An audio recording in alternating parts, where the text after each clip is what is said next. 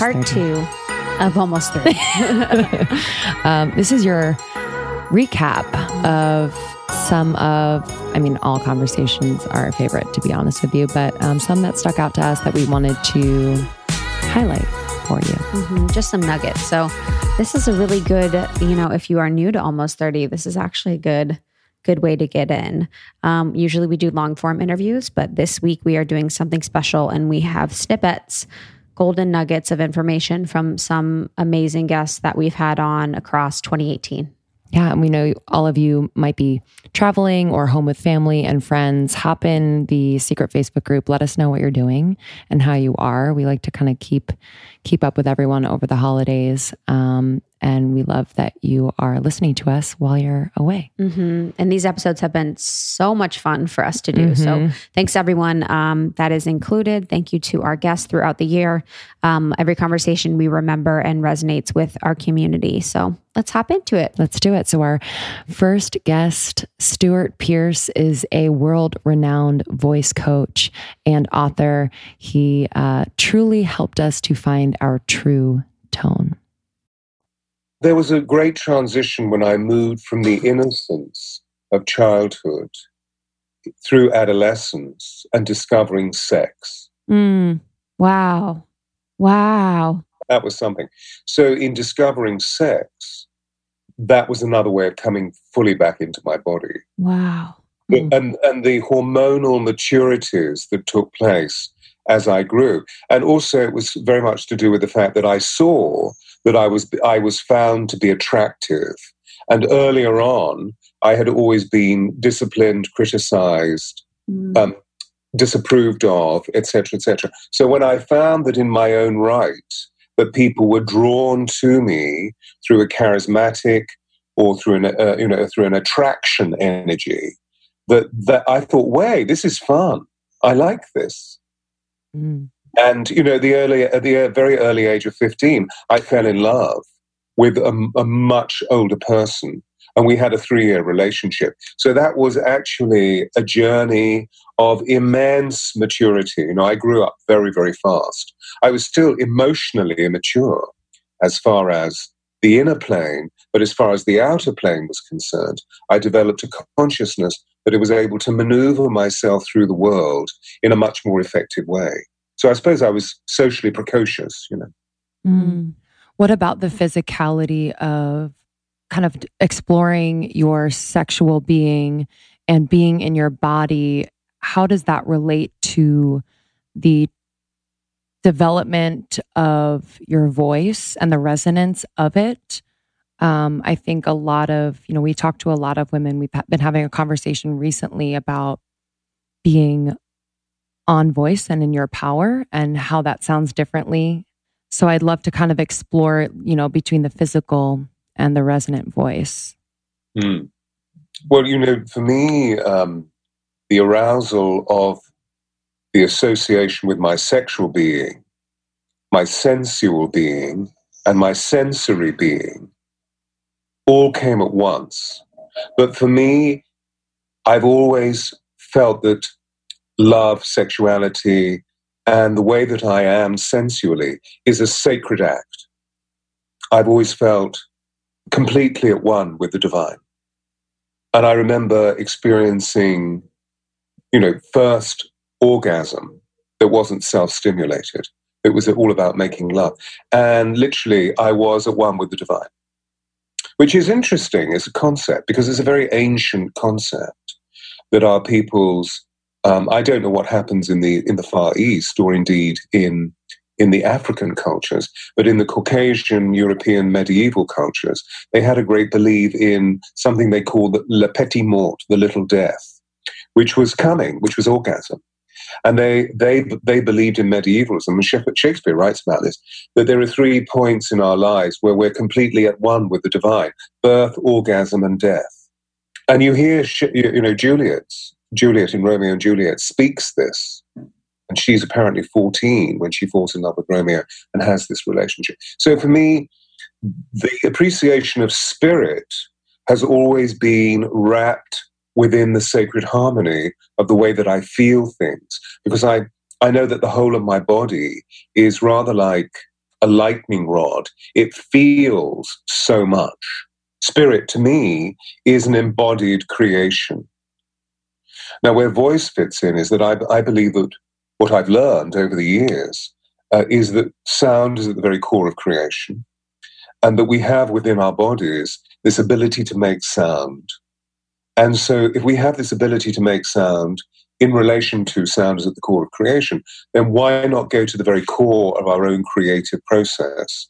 And really, even if it takes time to dig deep and to remove masks or skins or ways of being that have always been to do with protecting ourselves from violent um, energies on the outside of us or protecting ourselves in inhibition from really expressing ourselves. That the best way to actually move into the firmament of what we're really all about, you know, the inner cosmology of what we're all about, and using the whole of our bodies as an expression of our spirit is to go right into the way that our voices can, can make sound.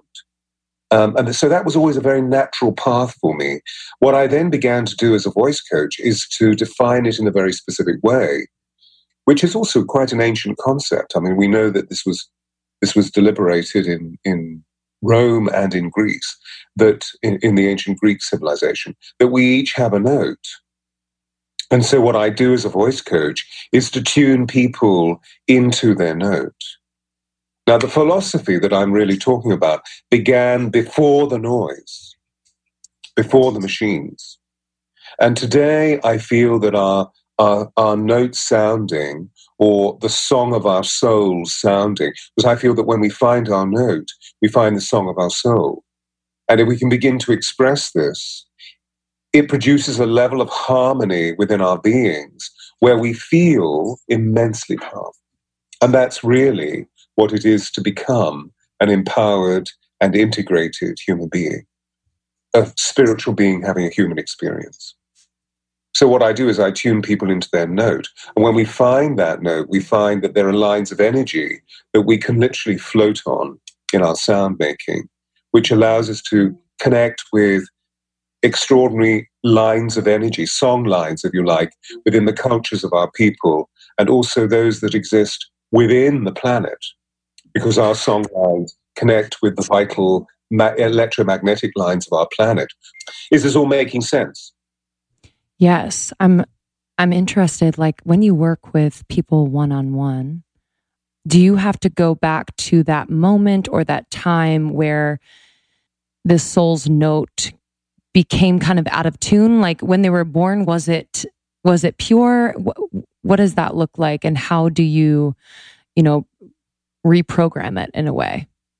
The actual way in is quite simple, as we experienced when we were working together on the on the you know the retreat on the land. Mm-hmm. Um, doing something about it is a little bit more complex, but actually tuning into it, you know, doing something about it is a little bit more complex because we have our own, so we have our own habits, we have our own masks, and a lot of them are unconscious.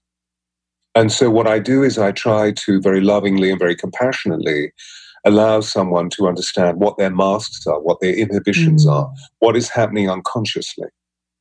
But what's interesting, you see, is that we're all educated, socialized, and conditioned by the doing impulse. And as a result of this, what happens is that most of us live in our heads. And of course, this sound, as we know, is very familiar in the United States of America and it gets even more nasal. You know what I'm saying? Uh, I mean, this tends to be more of a, like the New York City sound, where you get a lot of nasality coming in. But of course, all of the sound is just coming from this upper region of my body. And then what I'm going to do is change and go back to my note. And then suddenly I, I produce a very, very different quality of sound. So, in terms of the differential between somebody who lives in their head and somebody who lives in their body, the shift can actually be quite easy, particularly if life in the head has created stress, uh, challenging relationships, whether that's professional or personal. By getting somebody to really be in their body, all of that begins to change, just like that. And next, we have CEO of Beekeepers Naturals, Queen of the Bees, Carly Stein. The amount of bees is reducing. Do you think that's like deforestation and then pesticides? So it, it's a lot of things. And then this is the other thing that makes it really hard to track is that more beekeepers have entered the market. Like there's more backyard beekeepers in Brooklyn. So the numbers kind of get skewed. Mhm. So when pesticide companies are fighting back, it becomes really challenging. Ah. Yeah, so that's rough. But but yeah, I mean, I still am a big advocate for like backyard beekeeping. Anyone who wants to get into it, we need more people taking care of the bees. And then some other factors in bee decline right now, it's climate change. We have aggressive weather, and sometimes what will happen is bees in cold areas when they hibernate, they'll come out. They think it's you know it gets warm, and they'll come out take their cleansing flight, and they think it's all good, and then they'll Mm. freeze because it will get cold again the next day. So weather patterns are screwing with the bees. Uh, agricultural practices have totally changed. Like we're all about monocropping now, which makes it really hard. By the way, monocropping has completely changed everything. I sometimes hear people talking about needing bee products from a 10 mile radius, like local bee products. In the olden days, when farms and apiaries were like all kinds of flowers and fruit and vegetables, then yeah, 10 mile radius makes sense because you're exposing yourself to what's local. But current practices, a 10 mile radius is probably like some gross agro monocrop farm. So Mm. not such a good thing. You're actually it's the opposite of getting the variance that you want. So something to consider. What's monocropping? So monocropping, it's literally just planting all of one type of crop. So Uh, dedicated tons of blueberry corn, farms. tons of soybean. exactly. And then that's bad because they're more susceptible to pests, so they need more pesticides. And the bees don't have a varied diet, which is not great because like even if all we were eating was kale, if that's all we're eating, not so good. And they have a bloom period. And then after the bloom period, it's like a food desert for the bees. So there's a time of year where they have tons of food and then they're just kind of like starving. How long do they live? So the queen bee can live three to five years. Wow. Yeah. Worker bees a will live, time. I know, royal jelly. Um, worker bees will live like six to eight weeks during foraging season. And then how long do the drones live? Like not that long. So they fuck and they die. Yeah, so there's Yeah. worker bees, drones, bouncers. So worker, like bouncer bees would are- be a job within worker. So it's okay. really just workers, drones, and the queen and nurse is within the workers. within the worker. What's so Mhm. you mentioned royal jelly? yeah. I, I've heard that. I don't think I've used it or eaten it. Or what do you do with it? so royal jelly, it's the food of the queen. Mm-hmm. So this is how I like to break down bee products. Propolis is the medicine of the hive. It's the immune booster. Pollen is the bee's protein source. It's vitamins, protein, all that good stuff. Honey is their daily carbs and energy. And then royal jelly is their superfood. Ah. So royal jelly, it's it's like literally all the queen eats, and all baby bees are fed royal jelly for the first three days of development, and then after that, they're transitioned off onto pollen and honey, and only the one who's going to be queen keeps eating the royal jelly. And biologically, the queen looks very different. So one, she's living three to five years, which is like a long time. Mhm. Um, she can lay up to 1,500 babies a day, which is a lot. And then worker bees don't reproduce at all. Mhm. Uh, and then she's just larger. Like she looks different. Like she's she's much larger, more robust. So that's the royal jelly. And then for humans, we've been using it across cultures for a very long time. Like in traditional Chinese medicine, royal jelly's been used for hormonal balance. It's been used as an anti-aging tonic.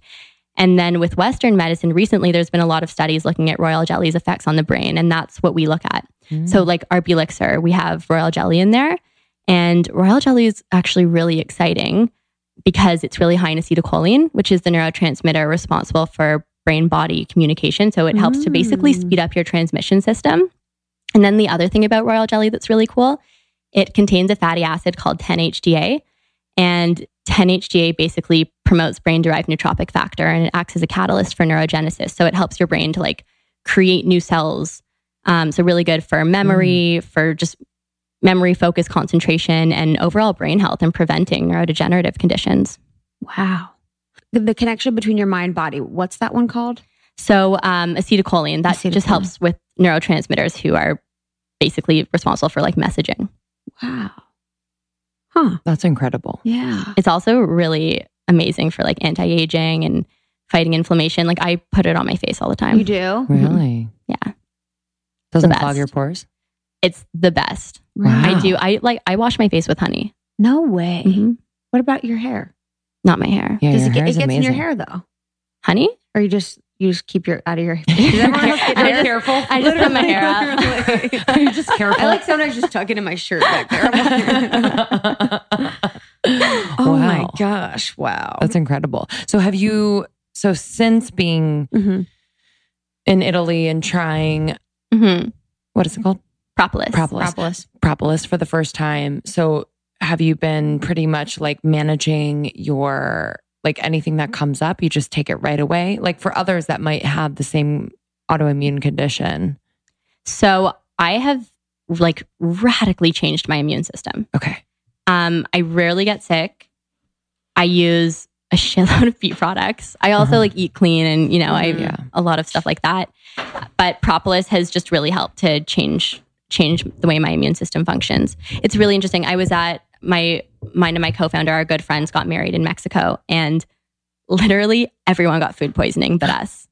Hmm. And so he's like, it's propolis. It's and it might be because propolis is antibacterial. So it's possible that we were like eating all the same food and we just combated the bacteria. Whoa. Yeah. So the bees go out and then they pollinate and they eat stuff from the flowers and then what they digest they add an enzyme and then propolis is created in the hive. Pretty much. So when the bees collect stuff, they have two stomachs. They have like their honey stomach, which is basically a nectar backpack, and then like their stomach stomach for them to eat. And so they'll store stuff in their honey stomach and then kind of regurgitate it. And then in the hive, they'll it will ferment. So that's where you get like a lot of the benefits as well. Wow. How the hell does their do their little bodies know to put it in one stomach and not the I other? know it's crazy. Do you want to hear my favorite bee fact? Yes. Yeah. I want I want them all. I want more bee fats. So one of the ways the bees communicate beyond scent is dance. And they'll do something called the waggle dance to like let their sisters know where the good food is. So like group of bees goes out one way and they see a really good source of flowers, a really dope restaurant, so to speak. And then Mhm. the other group finds one another way and they'll come back and they're both doing the waggle. And then everyone's going to be like, okay, wait, which, where do I go for the food? And they'll have a dance off.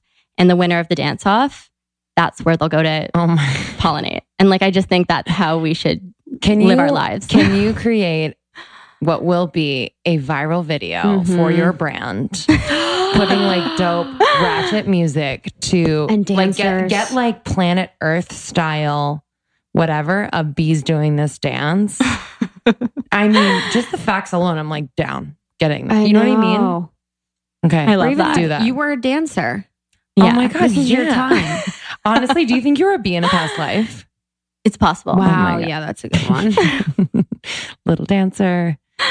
Um, So I, I wanted to ask you at the beginning when you're talking about um, when you figured out your autoimmune condition, Mhm. what what happened that like helped you figure it out, or is it over time? It was over time. Mm. It was over. I basically I would just get my joints would swell up, Mm. um, and then I was very reactive to antibiotics, like breakout in hives all over. Like I looked like Mystique and like not in a hot way. It was not good.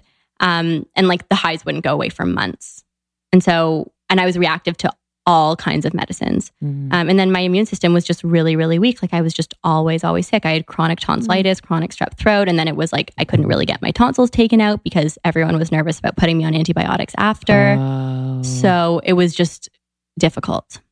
wow, that's really challenging. Thinking about all the things that we might need antibiotics for throughout our life. hmm Yeah. And then it's also, it's kind of a blessing though, because now, well, first of all, Absolutely. we built this company really servicing the autoimmune protocol community because that's a group of people who have all kinds of things where they just randomly react and they don't have a lot of information around it. Um, and we gave them something that they don't react to and that works for them. So that was kind of, they kind of championed us.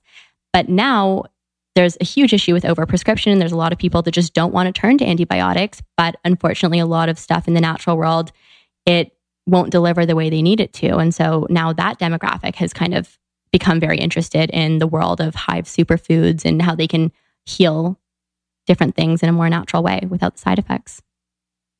And next up, we have the entrepreneur, the businessman, the author, and the founder of Bulletproof Nutrition, Dave Asprey. Within your journey, you were you went on this 10-day experience and then you kind of had the tools and then you were leveraging them in your life. What was the journey of your health? Was it parallel to this spiritual kind of physical body, physical embodiment journey that you were going on, or what was that relationship? When people become healthier, it's easier to be more spiritual. And when people work to become more spiritual, it's very difficult if they don't have their health. You can still do it, but it takes an enormous act of will. And unfortunately, willpower also comes from electrons in your body that are made from your, your mitochondria. So if you're low on energy, you're just low on willpower. And then to become, to, to develop a spiritual practice when you just don't have the energy to get up in the morning, it's, it's hard. That said, having a robust spiritual meditation practice will give you more energy, but it's it's not evenly matched. So in, in my own path, I did find that I said, I am going to lose this weight if it's the most, if it's the last thing I do. It's the most important thing. So I worked out six days a week, an hour and a half a day, half weights and half cardio. And I went on a low fat, low calorie diet. And I did this for 18 months straight. And at the end of this, I could max out every machine at the gym except for two. And Which I still, ones? Yeah. Yeah. What were they? uh, there was some kind of a shoulder press thing I had a hard time with. I was two plates away from maxing it out. Ah, Damn. Uh, but you know, I was I was strong, but I was still fat. I still weighed 300 pounds. I was a 46 inch waist, and I'm about a 33 today. Wow. So your weight didn't change. No, it didn't change, and I was so mad because I was at Carl's Jr. with my friends in college. As you do. I, I was probably about 23, 24 at this time, and and I'm watching them eat Western bacon cheeseburgers, which are delicious and not very good for you. Yeah. and I'm eating a salad with no dressing. And I just thought to myself, I could bench press everyone at this table while they eat their cheeseburgers and they're all thin and I'm fat and it's just not fair. But then this is where bad programming comes to play. It's because I failed. It's because I'm not trying hard enough. It's because I'm eating too many pieces of lettuce. Right. And what happened is I just had bad advice. The idea that you're going to exercise your way to thin is wrong. And the idea that a low a low calorie diet, especially a low fat, low calorie diet, is going to make me lose weight. It was wrong. So what I was doing is I was putting all my effort into doing things that were sabotaging me, and then feeling like a failure for doing that. And by the way, this is a great recipe for making a lot of money. Here's a diet soda. It'll make you lose weight. Hee hee. It doesn't make you lose weight, which means you need to drink even more of them to try and lose more weight, even though it actually is tied to obesity. So I would tell you, please don't anyone make money that way. But there are big companies doing that right now. And we've got to understand now. And, and I, I feel like like younger people today are way wiser than I was, partly because you have the ability to listen to you know, the almost 30 podcasts. You know, this- That's true. That's true, Dave. No. That's going to be a Hey, soundbite for. said I mean, but, but if you think about it, That's true. I Yeah. didn't have any of that. I would get a magazine when I was 20. I'm, I'm only 45. I'm not particularly old, but the world had changed so much. So you have the ability to listen to people who actually have success. And what I was getting was spoon fed from the media and a little bit from the internet, mostly in the form of text. And thank God for that, because without the internet, I would still weigh 300 pounds. Frankly, I'd probably be dead. Uh, and I, I don't mean to say that dramatically, but I had so many things wrong with me biologically that I would have been in a, in a very bad place. And right now, you, you have this endless opportunity to absorb information. So the speed of change is uh, it's inspiring and amazing. And I just I wish I'd had all this uh, when I was 20 because it's almost effortless to learn something and then to try something.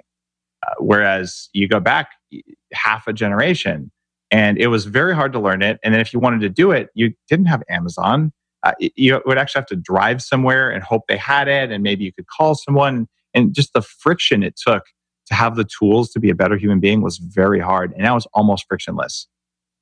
wow. And so you were at, so you, so you were there. They were eating the burgers. You were eating, you know, low fat, low calorie. And what were you just like, fuck this? And then you went and did Yeah. research, or what was like the Well, turning point? I went to a little uh, a little yogurt coffee shop in Modesto, California, uh, where I was working, and I saw a weightlifting magazine. And in the early '90s, you pretty much didn't look at weightlifting magazines in a farming community because really, like, who wants to look at a bunch of guys in bikinis? Everyone's like, we're When worried you about Dave. Look at some Uh, yeah. guys in overalls. Yeah. Uh, no, hot. I mean. I, I, we had 4-H in my school, right? you know what? What kind of what kind of farm are you going to run when you grow up? Damn. yeah. And so I saw this thing and said how to get abs. And I'm like, I have flabs and I've been working on this for 18 months and I, I'm going to just read this. Mm-hmm. So I, I kind of picked it up and I looked and there was an article about how carbs can make you fat. So I cut carbs and gluten actually out of my diet without meaning to cut gluten out. And I lost 50 pounds in three months. And that was transformative. But more importantly, my parents said, Hey, Dave, you're actually nicer. Aw. Like we like you more now. And I realized, hey, I am less angry. This is weird. Mhm. So I got this idea that, wait a minute, what I eat actually affects how I feel. Because a lot of people have been taught that really how you feel has nothing to do with what you eat. But what you eat is the biggest predictor of how you're going to feel compared to anything else you do. So I started this path of becoming aware hey, how am I feeling right now? What's my energy level? And I write it down on the margins of my notebooks. And then I say, what did I do beforehand? And I started correlating how I felt with what I did and realized, hey, I'm in total charge of how I feel and how I look. But sometimes what I did two days ago affects how I feel today. Mm. And that became this interest level. And then I started in my mid 20s uh, meeting with people three, four times my age at an anti aging group. I started interviewing people who were making old people young again. And then I would use those techniques not to make myself younger, but to make myself more powerful and stronger and more energetic. And that formed the basis of Bulletproof. Because, man, you take the stuff that old people do to feel halfway decent and you do those in your mid 20s, it's like rocket fuel. And now, one of our favorite people to follow on Instagram, founder and chief creative officer of Bando, Jen Gotch. you know, it's just so funny, like to interview people like you, because it's like you look back and it's like I, I just think about the past, and it's it's like all fun and games. Yeah. Yeah. You know, it's like like you're like I was a food stylist. I was like bacon turkeys, like Yeah. whatever. But it's like funny because now look at you. yeah, yeah. But it's like during that time, did you feel like were you like I don't know what I'm meant to do? Yeah, all all the time. I I mean, I will say styling was the first time that I felt like this is this could be a career. Mm. You know, and I think and Love and that. I was You 29. make a lot of money. Yeah, you can make a lot of money. It's really rewarding and and you're on different jobs all the time. You know, it's Mhm. really exciting and also super stressful, but but I was 29 when I started assisting. So like my all of my 20s were me it, loss doesn't even begin to you know define what was going on because I was also like struggling with mental health issues and feeling the pressure of like I have to grow up, but I just didn't have any of the tools to do that. Mm. So it took a long time. And it was I think I was like 31 or 32 before I was like actually financially independent from from my parents and like working Mhm. and so I'm a late bloomer. It's the story Yeah. of LA. Yeah. Yeah, to be yeah, honest. Yeah, yeah, yeah. That's why you know we have almost 30 is because of that period in time. Mhm. in your 20s is so challenging. Yeah. You know, and you had mental health issues mixed in, and a lot of women have that. A lot of people have that. And that's just like icing on the cake. And at that time, it's hard to um, admit it or diagnose yourself or, Yeah. or figure it out. And so you're figuring out your career during that time too, where you want to live, your passion. You know, there's just a lot happening. So Yeah. yeah, we completely feel you. Yeah.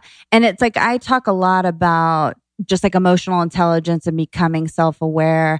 And I think like that's the, I don't know what, what curriculums are like now, but like Mm. that wasn't on, you know, like any kind of self discovery really, uh, other than like base level stuff, just wasn't a thing. So it's Mm. really hard to deal with that when you don't even know, you can't articulate it in your own mind, much less explain it to someone outside of your brain. So, I feel like we're, you know, just as a society moving, obviously people are much more self aware and at, at a younger age. Even when I talk to my parents about it, they're like, we had no idea what any of the words for any of that. So they, you know, the Wow. one people that you would hope could guide you, they're amazing parents, but they were just like, yeah, I mean, there weren't like, Like, well, Vocabulary. she's in a phase. They yeah. call it like phases, or yeah, it's that's what they not a, a clinical. So, what Mhm. were you experiencing in your twenties? I mean, before? horrible, horrible depression. I mean, I have ADD. It- Mhm. I ended up being by diagnosed as bipolar, but at the time it was, it, I just identified as depression. Like the mania part, I didn't know what Mm. that was, but that was like the only reprieve. So I was like, I'm definitely not going to complain about that.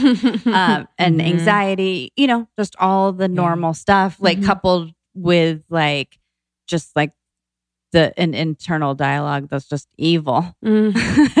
Yeah. Mhm. You know, and then Yeah. yeah. like not feeling like how it's also like not cool to have your parents be paying for stuff when you're like supposed to be a grown up. It's so common. How did Mhm. you like navigate that? Like, w- I think, I think like you can kind of come at it from different ways, Yeah. whether it's like working to like break free of it or it's allowing it to be a support as you like Yeah. kind of Oh, cultivate I- what you want to do. it. Yeah. Yeah. Yeah. yeah. I allowed I it. think there's no shame in, Mm-mm. yeah. I, I didn't. I mean, I was I was kind of spoiled. I wouldn't say spoiled rotten, but like my parents, they love just that. wanted me to have, you know, they Yeah. just like Aw. why not? And and so I I think on some level I felt like I deserved to be supported, which is you know I'm not proud of that, but I but they also paid for my therapy for years and years and That's years. good. So like all, I Mm. started going to therapy. I think I was 24, and went on and off for like 20 years. It's amazing. Yeah. Um, but so so so I was okay with it. You know, the only time it got hard is if I was fighting with my mom, and then she would be like, "Well, we're taking the money." Ugh. You know, It's the worst. There's a lot of a lot of push and Yeah. pull with that. Our relationship got incrementally better when I didn't need money anymore. yeah. It's like a, it's, it is a control thing. Yeah. Even though Yeah. they're giving it willingly and they love Totally. and, and it's, you know, part of like what they feel they should do for their children. It, Yeah. it is a control thing. Yeah. I yeah, can that's great. That's why I couldn't even deal. I'm such a fucker. I like could not deal with my mom having that control. Oh yeah, First fight, I'd be out. Yeah, I'd be like, I'm on the streets. yeah. I, I will be on the streets. Suck it, suck it, mom. Literally, versus like having this conversation with you. That's amazing. Did Yeah. you? So you went to your first therapist at 24. Yeah. Was that hard for you? Because I feel like now therapy is becoming the norm, and Yeah. it's becoming a conversation that's more open. And um, sure. but I don't feel like five, ten years ago it was, or No, how, you know, Yeah, this was 20 years So were ago. you like, Wow. 22 years did ago. how did you feel about that? And were you like, what gave you the courage? I um well, first I'll say my mom was always into like self-help Mm. and she was taking us to family therapy. You know, like Cool. I had been to therapy before, but I never liked it. I had a really bad like a negative association because I felt like I was always being dragged. And when I was out here, it was like my first serious boyfriend out here was like, I think you when I think about it now, I'm like, "Mm, that was the beginning of the end. I think you need therapy. In my mind, I was like, oh, he cares about me so much. And Oh he was my like, God, I I gotta love get that. rid of I gotta get rid of Yeah. this one. Literally. Oh I think he God. wanted to like securely get me into therapy Totally. so he could just sort of like Mhm. drift into the darkness. Um, which he He's did. like creeping backwards. yeah, yeah. He's like, no, no, stay there. Yeah. um, so so I went willingly. Um, and like the second I I met with one therapist and I was like just not Mm. just not driving And and then the second one that I went to like ended up being amazing and changing my life. Mm. Really. Wow. Yeah. How so?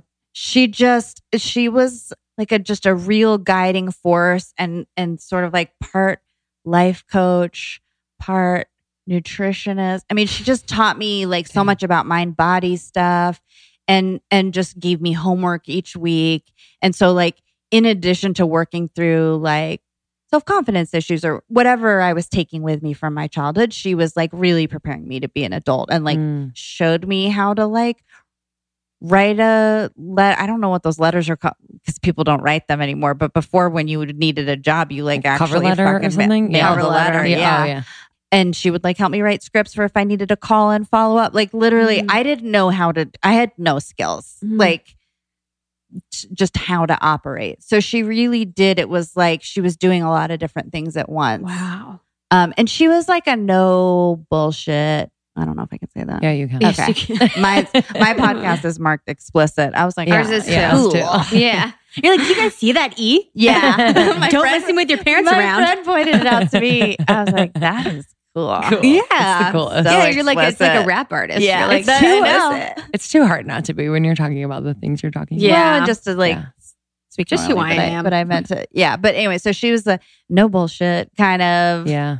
You know, tell it like it is, not very coddly. I mean, she was definitely like sympathetic to things, but she was like, let's, let's fix this. And she really just helped me diagnose everything that she just across the board, Wow. everything you would want help with She helped. What was she talking about with nutrition? Any changes that you made that you You know, really I I think I tried so many things, and she was really very ahead of like the gluten stuff and like um like candida and mercury poisoning, like stuff that some of it I think is a little bit more common knowledge now, but she was always just like researching stuff. So there's like a whole like brain gut thing and Mhm. just how food could actually affect your mood or wow.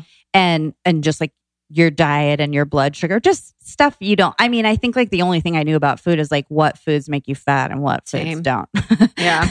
so Mhm. and like that doesn't tell you, you and know- even that, like some of it is kind of a myth with like low fat. Oh, low this, I mean, I, sh- I you know. definitely did like a no fat diet that probably almost killed me because it would have been all sugar and Mhm. chemicals, and I felt like shit. like I was skinny, but yeah. Yeah. So she she really did like just explain how your body works and like Yeah. what how what you're doing with it can it, it affect it. So it was great. I it was a lot of bang for the buck, even though it was Mm. somebody else's bucks. How many years did you see her? so many years. I mean, on and off for twenty years. Wow. But I I would say I went five years like very regularly. Wow. What would you tell our girls who are listening that are looking for a therapist? Like what to look for? You know, it's funny because I've been putting off doing an episode about that because I'm like, I don't even no, no, no, no, Exclusive. no, no, no. Yeah, this is an exclusive. Um, I I have an episode coming out like talking about how to feel better right away because it, Mm. because I think that the thing with therapy is it's like you don't walk in and that it's not like a normal doctor's appointment where they like give you something and then you don't have to come back. It's like you have to be in a place of like some level of awareness because you're going to have to talk to someone about how you're feeling. So you Yeah. got to get in touch with that. And then you also, I really liken it to dating because it's like there has to be some chemistry. Otherwise, you're definitely not going to be telling them like your deepest, darkest secrets, which you kind of have to get that stuff out. So Mm. I, I will say there's there's a website. I don't know if you guys have heard of this website, Advekit. It's No. A D V E K I T.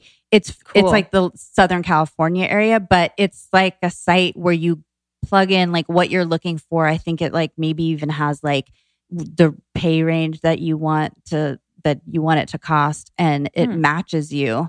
That's so cool. I know. I I haven't used it just because I I don't need to right now, but Mhm. I've told a lot of girls at work because I think it is. It's just another thing is like ask your friends. Mm-hmm. That's. Yeah. I mean, I've only. I mean, most doctors I only see on like a referral from someone that I'm like, okay, we're kind of similar. We, you know, Mhm. that would work. Mhm. But and and and I guess the last thing I would, the last exclusive thing I would say. Heard it here first. is like you don't you don't have to take the first one you get you know it doesn't if it doesn't feel right you don't have to force that because it's you know it's a big undertaking Mm. so Yeah. I can see myself like either like trying to figure out the conclusions myself. Being Yeah. like, well, I think I do this Yeah. because of this. yeah yeah Or like like lying. like Yeah. not like lying, but just being like maybe just not telling Yeah, everything like trying Yeah. to impress them or something. yeah You know? have, have you have you never been to therapy Mm-mm. yeah Literally been on the verge. There's just, yeah, I just no reason in particular. I'm totally Yeah. down. Yeah. I will, I will at some point in my life, and I'm not putting it off for any reason. It's a Yeah. lot of work it's a Yeah. lot of work it brings up a lot of stuff Yeah. there's there's yeah, that's definitely probably what I'm scared of is like actually facing my like shadow side. Yeah. And that all happens, e- especially if you have a good therapist. But Mhm. I, I and I'm nervous everyone, about figuring one out. Like, yeah, I would like it just, I guess what is my fear a little bit is that they could like seep into your subconscious. yeah. Do you know what I Yeah, mean? Like, yeah. you have to fucking trust Yeah, them. yeah. Because it's like they could fuck you up, yeah. You know? They wouldn't though. Yeah. I mean, they wouldn't. I've seen too many movies. yeah. Yeah. I'm like, he's gonna, be, he's gonna be a, he's gonna be a pervert and he's gonna fuck me. oh, That's God. amazing. I'm like, he's gonna get hypnotized and fuck me. oh my god. that- I could not be more excited to share with you the founder and CEO of Poo~Pourri and the new organic cleaning line Supernatural, an investor and conscious human all around, the love of our lives, Suzy Batiz. So, having a childhood like you did, I mean, how did you even find the light to wellness? Like, what was Mm-hmm. Mhm. that gateway like? Oh, wow. Yeah, I had the luxury of losing everything when I was 38. And I say Mm. luxury in that rarely do we have those. Sometimes the universe will do that to us. It'll kind of, you know, crash us so that we have to rebuild. Sometimes people rebuild the same. I wasn't willing to do that. Mm. So when I filed my second bankruptcy, lost, you know, the, the cars, the house, had to move, lied to everyone, even lied to my children. Mm. Uh, sometimes when I do talks, I say, Can you imagine being in a space where you have to lie to the ones that love you the most? Like, where are you? Right? Mm, yeah. So I was just so lost. But what I realized is not only did I lose m- money or material wealth that I thought was so important, right? Because that was everything. If I could make enough money, then I could get, my, I could be worthy or, Mm. uh, you know, finally be of value in the world. And what I realized is I was actually spiritually bankrupt. That I had literally nothing. I didn't have a God at that time. I had turned my back on Christianity because I was a rebel and I was molested by my stepfather, who was a deacon, and you know all that just didn't make any sense to me. Wow. So I really had to go inside and really start looking at who I am, what do I want, and I found such a state of peace after about four years. I was I went to Byron Katie, I was studying Gangaji. I mean, I was literally just sitting home in a state of peace. I'd finally found peace in my life. I had no desire for money. Like it was like I just need enough to live, and I I was happier. I'm I'm as happy now, but it was the happiest I'd ever been in my entire life with nothing. And um, and then of course the idea for Poo~Pourri came, and we had this ride. But what's so exciting is that I came back to business in a different place because Mm. before it was the the success was was going to get me what I thought that I needed to be worthy, or you know, like that's when I'm finally going to feel a value in the world. And instead, I already felt a value. I was totally at peace. And then to come back into business, I was able to do it differently. Like, I'm just going to do what turns me on. Totally. Because you know what sucks worse than losing all your money is realizing you didn't even have a good time doing it. Mm. That's the Mhm. worst part. What were the businesses like before that, or like wh- what were you like as an entrepreneur before that? Well, I was always, I was telling someone yesterday, I'm a hustler. So I was always selling stuff out of the back of my car. I always had some, something going. So I would have a job and then have a side gig. And my, it was very similar. You know, it's like I was always hustling. So I had everything. I had a clothing line. I had tanning salons, beauty salons. I would just open a business and then I would, somehow it wouldn't work because it was just from the wrong place, Mm. you know?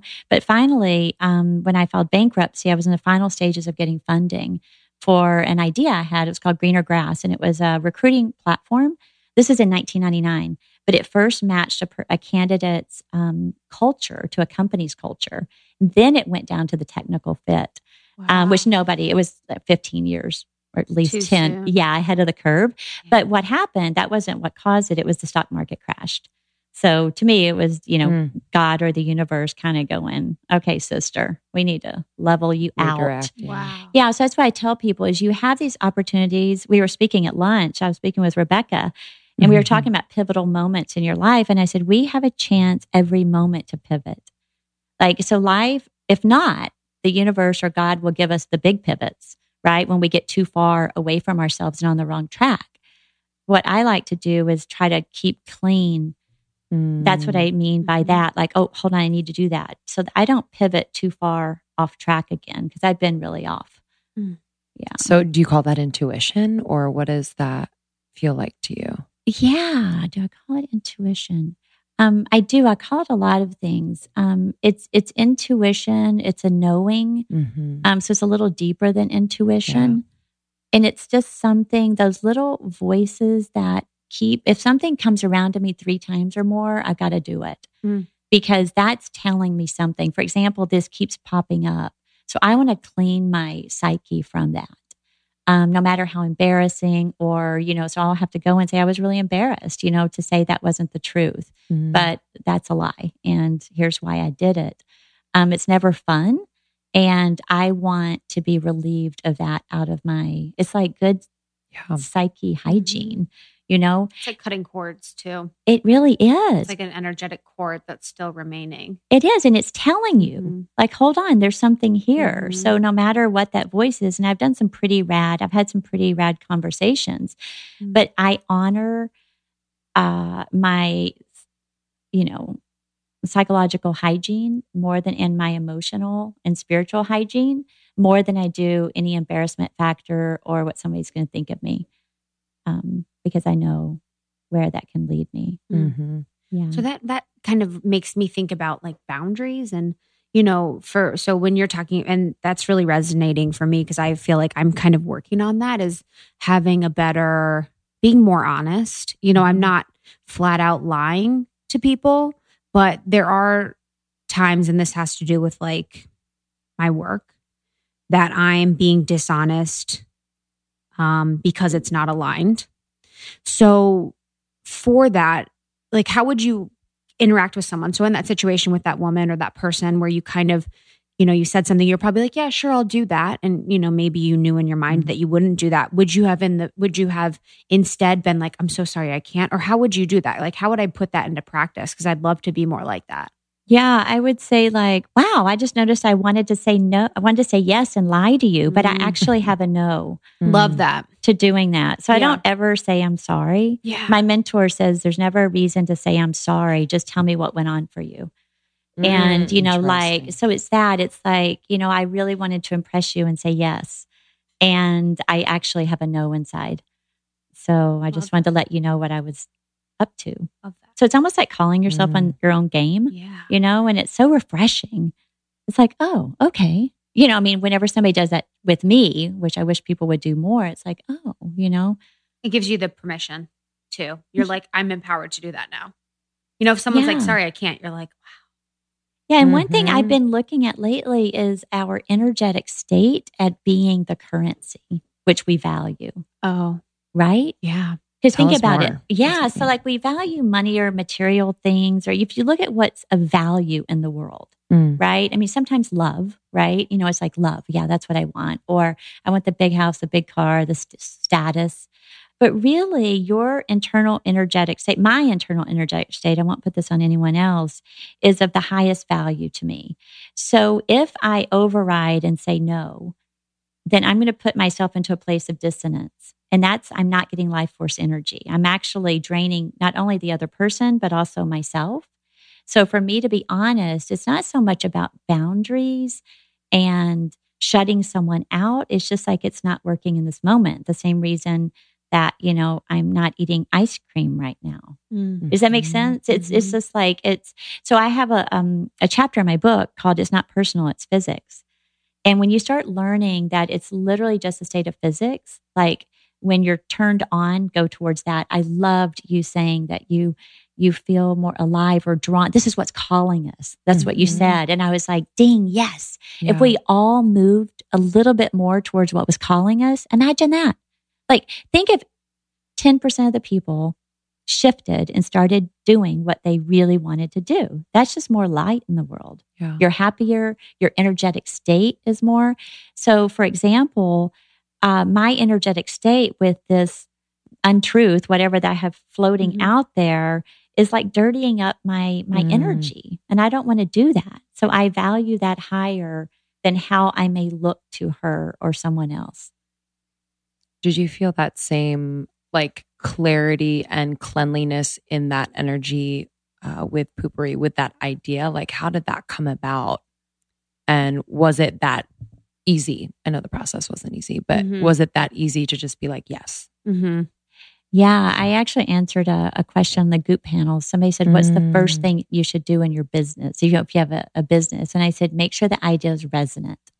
So a lot of times we'll strategize. This is what we should do in business. This is what the outside world says I should do. Right? You can hire every consultant in the world, but really only you know. So what happened with Poo~Pourri is I was at a dinner party, and again, remember I'd sworn off business. Like I'm not doing. it. I'm just going to sit home and listen to Gangaji and live happily ever after. And my brother in law said, Can bathroom odor be trapped? And it was literally like this wake up.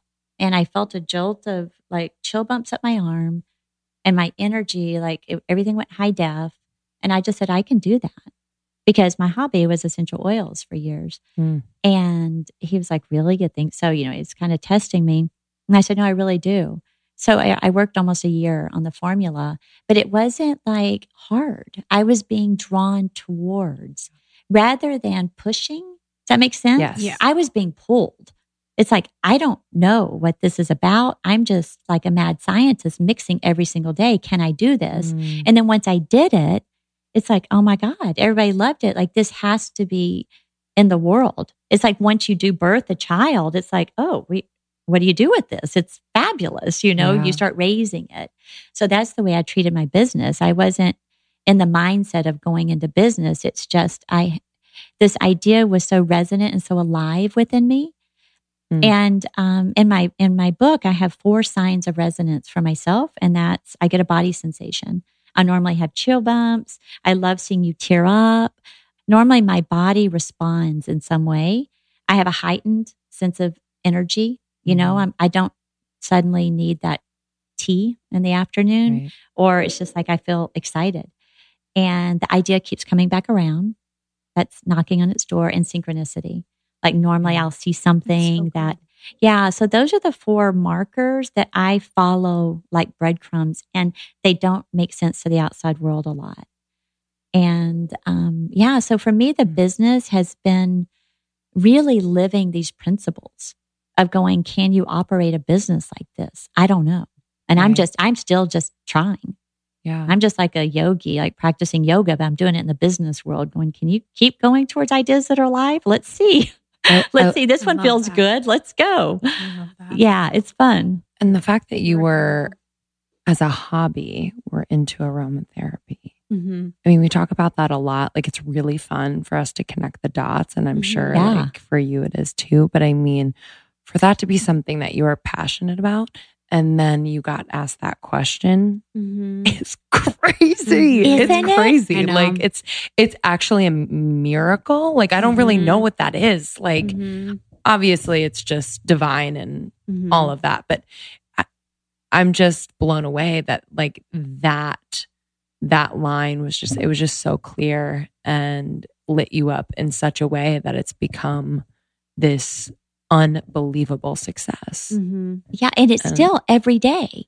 So what my practice is now is can I still keep le- uh, leading and living these principles as the business keeps getting bigger? Because there's more at stake, right? Because I've Yeah. never had an investor.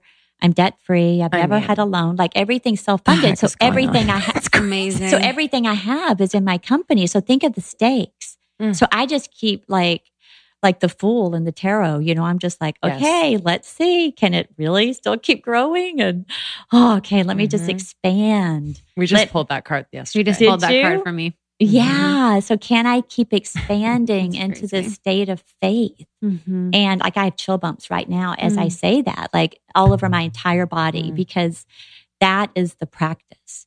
Because I feel scared a lot. I know. I can imagine. And, but what I feel more is the excitement and the thrill. Like I'm actually sweating right now thinking about this, the, the thrill of being able to practice this and seeing, I don't know, can it go further? Can it grow bigger? Mhm. How can, can I really be the living proof? And then, and then also really diving into these. And what if I'm a big failure in front of everyone and it's much bigger now? Yeah. you know i mean that's those are the stakes and i can't tell you like i want to cry right now like there's no better game dude I- like it is the game Mm. because it's coming purely from the inside and it has nothing to do with the rest of the world Yeah. it's like can i keep opening and allowing and practicing and that's it We And feel I- that so hard. Whoa. And now, author of Rich Bitch, TV news anchor, and incredible businesswoman, Nicole Lapin. I think it's so, interesting to think about like how your, the way you view money and saving and all of that is like directly related to like your relationship, either with yourself or kind of like how much work you've done, like internal work. And so, w- did you do any internal work? Like, I'm just thinking about your childhood. Like, I cannot imagine, you know, your experience with loss and and feeling as if you weren't taught the skills needed to be financially savvy from an early age. So was there some work that you did personally that really changed the way you viewed yourself and then yourself in the workplace, yourself when, you know, you would go to invest or save? Yeah, I had to rethink everything. And as I taught myself this language, I realized that what we've been told for our entire lives of like, don't buy a latte, buy a house, invest in a 401k, like that could be true for a lot of folks. It's not true for everyone. There's no financial gospel. And for me, it was really important to rethink conventional financial wisdom and start thinking for myself. And it was the same type of moment that I had when I was, I think I was like 11 or 12, where I decided I was going to be a vegetarian. And I've been vegetarian since then. I've been vegan for about half of it. And I stopped and thought, Nicole, or Lapin, sometimes I call myself Lapin, whatever. um, do I like meat? And the answer was no. The answer could have been yes, though. And I think that moment is the same thing that happened to me for my financial life. I had to stop and, and say, okay, just the way, because I've always eaten meat or just because my family was always Jewish, like, do I like Judaism? Do I like meat? Mm. And if I said yes to those questions, cool. But at least I stopped and like checked in with myself. And that was the same thing that happened with money. It's like, okay, I've been told don't buy a latte. Before I take that as gospel, like stop for a minute and say, why can I not buy this latte? And I often argue for the morning latte. I know you're welcome. only because like it made zero sense to me when I stopped and thought about it. Like essentially what we've been told growing up is don't buy latte, make your coffee at home, save up and buy a house. Okay. And um, like sometimes that can work for folks. Like that might make sense depending on your situation. But for me, it didn't because I looked at a financial diet a lot like I look like a look at a regular diet. If you allow yourself small indulgences, you won't end up binging later on. So I don't know what the fad diet is. Atkins, South Beach, grapefruit, keto, juice. I what is it? keto right now. Keto. Ketogenic. I, you don't know, honey? Girl, I, I don't know anything. I don't like whatever it is. Eat star- styrofoam. Just, like, that's obviously not sustainable because you're gonna want that's like true. you're gonna end up binging on a big old hunk of chocolate cake in the middle of the night because you're so starved and so deprived. Like, mm-hmm. not that I know anything about that, but like we've all been there. And so instead, like something sustainable, like an eating plan, allows you a Hershey's kiss so you don't end up binging on that big old hunk of chocolate cake. So I thought, okay, well I think about dieting in a eating and weight sense like that. And I probably will use the same mentality for my financial life. So what's the equivalent of a financial Hershey's kiss that will keep me on track? And that to me is a latte. If you don't like coffee, like I'm using a latte as like an example of something that's a small indulgence. So do, what insert like a mani pedi or yoga class or whatever in there. Mm-hmm. And if you if you do that every day or you do that on the regular and you keep yourself satisfied. You won't end up binging on like Louboutins or whatever later on because so many women come to me in the beginning of the year and they're like, Nicole, you would be so proud of me. I stopped buying the morning latte. And I'm like, mm, let's see how long that lasts. Because after a few months, it's like, I got the Gucci purse because I was so good. It's like, well, if you just so got your true. latte, like maybe we wouldn't have bought the Gucci purse and maybe that would have been better overall. Um, mm. And then sometimes it's better to rent a house um, versus buying a house. I mean, I've so many thoughts about why we've been misinformed about home ownership being the end all be all and how that's such a great investment. It's not. Um, a home is a home. It's not a good investment if you're flipping houses. Like, get a job on HGTV. If you look at studies that have been done over the longest period of time, 100 years, housing has barely kept up with the rates of um, the normal stock market or inflation or um, you know what you would typically do with investing money um, outside uh, of real estate. And so there is this misconception that we've been told, like grandma bought a house for 50 grand and now it's worth 250 grand. And we forget that like when grandma bought that house, movie tickets were also five cents. And we forget about inflation and we forget about like comparing the same type of thing together. Um, and so we often just don't stop and think about that. And especially for young people, we're moving around. You know, we don't get a lot of those costs back. People say, well, Lapin, you know, renting is like throwing money in the toilet. And I'm like, well, that's like saying buying food is throwing money away because you poop it out. No, True. there's a cost of living. I'm sorry. Like you have to pay to live. That's the thing. And so um, for me, it was getting to a place where I could stop and think like, hey, if I'm going to throw all of my savings into a house, then I'm house poor and I can't go to the supermarket and buy groceries with a mortgage if I don't have any other money. And so I think generally when it comes to financial stuff, it's that moment where you check in with yourself about all of these decisions and say like, hey, does this work for me? Um, and oftentimes it's not the case, and the financial gods are not going to come down and get you because you buy your latte and rent. Tim, I was wanted to ask you what your thought on houses are and buying houses because you know living in LA, it's like what I've heard so many people are renting now. Yeah. Like people who I would think who have been married for, you know, Yeah. a few years, maybe have one kid and they're renting. So why would you choose renting over buying? Well, do you you say it kind of like it's a bad thing? Uh, no, Why is it? Why do you think it's surprising though? it's surprising because we've been kind of taught like, well, you get married and you save money to Mhm. put a down payment on a house. Yeah, you do see it as your like you know some what I mean? tend- it's some just the people see it as story, their which I don't, you know, I- totally. no, I'm just curious. Yeah, Like, why- literally. No, because I think it's that story that really messes us up. Because if you look at you know some of those couples, and I know them too, if they had taken like the the bulk of whatever they've saved together as a couple and they've invested it, typical returns and it goes up and down in the stock market. It, let's say it's about ten percent. So inflation typically grows at about three percent. So if you subtract ten, you know, three from ten, you get seven. So generally, if you are investing in that way, you're growing seven percent. If you're putting your money in the in not even under the mattress in a bank, what are you getting? Like maybe a percent or something. So if you take three percent from one percent, you're at negative.